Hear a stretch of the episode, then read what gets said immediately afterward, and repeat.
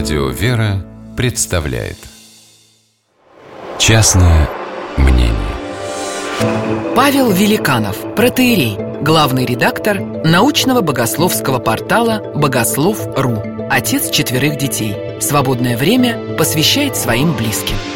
Частное мнение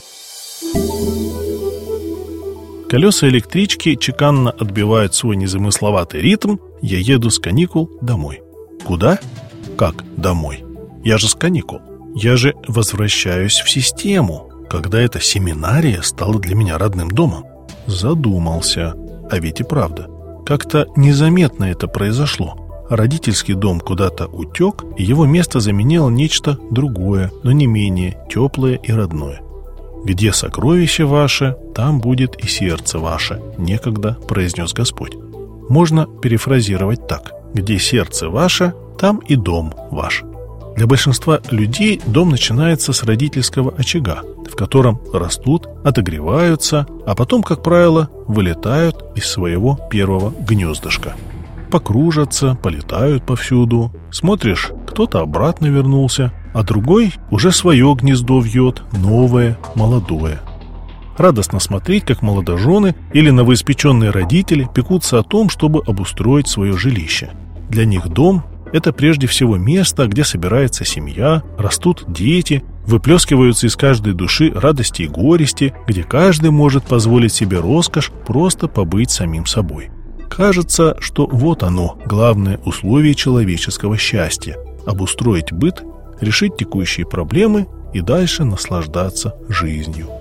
Проходят годы, и приходит понимание, что дом – это все же далеко не только стены и мебель, даже не и устои, и еще менее техническая оснащенность. Во всем этом легко можно зарыться, бесконечно гоняясь за маячащим призраком счастья, вроде как показавшимся в этом доме, но никак не желающим обосноваться в нем надолго. Дом там, где тебя любят и ждут, где тебе радуются. И это главное.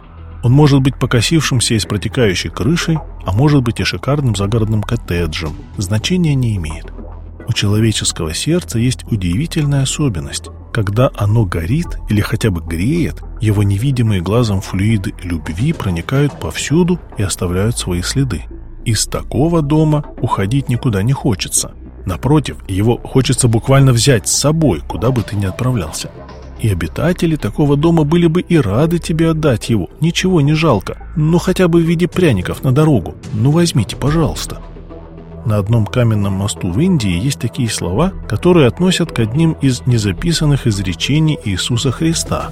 «Мир сей – мост, проходи по нему и не строй себе дома». Эту мысль можно воспринять двояко. С одной стороны и правда, зачем беспокоиться о житейском и скороприходящем, когда все равно умирать, а с собой ничего туда не унесешь.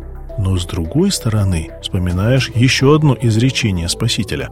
«Если ты не был верен в малом, то поручит тебе великое». Или, другими словами, если ты здесь, на земле, не сумел отогреть и очеловечить свое окружение – с чего ты решил, что там, в Царстве Небесном, ты раскроешься, словно некий таинственный цветок?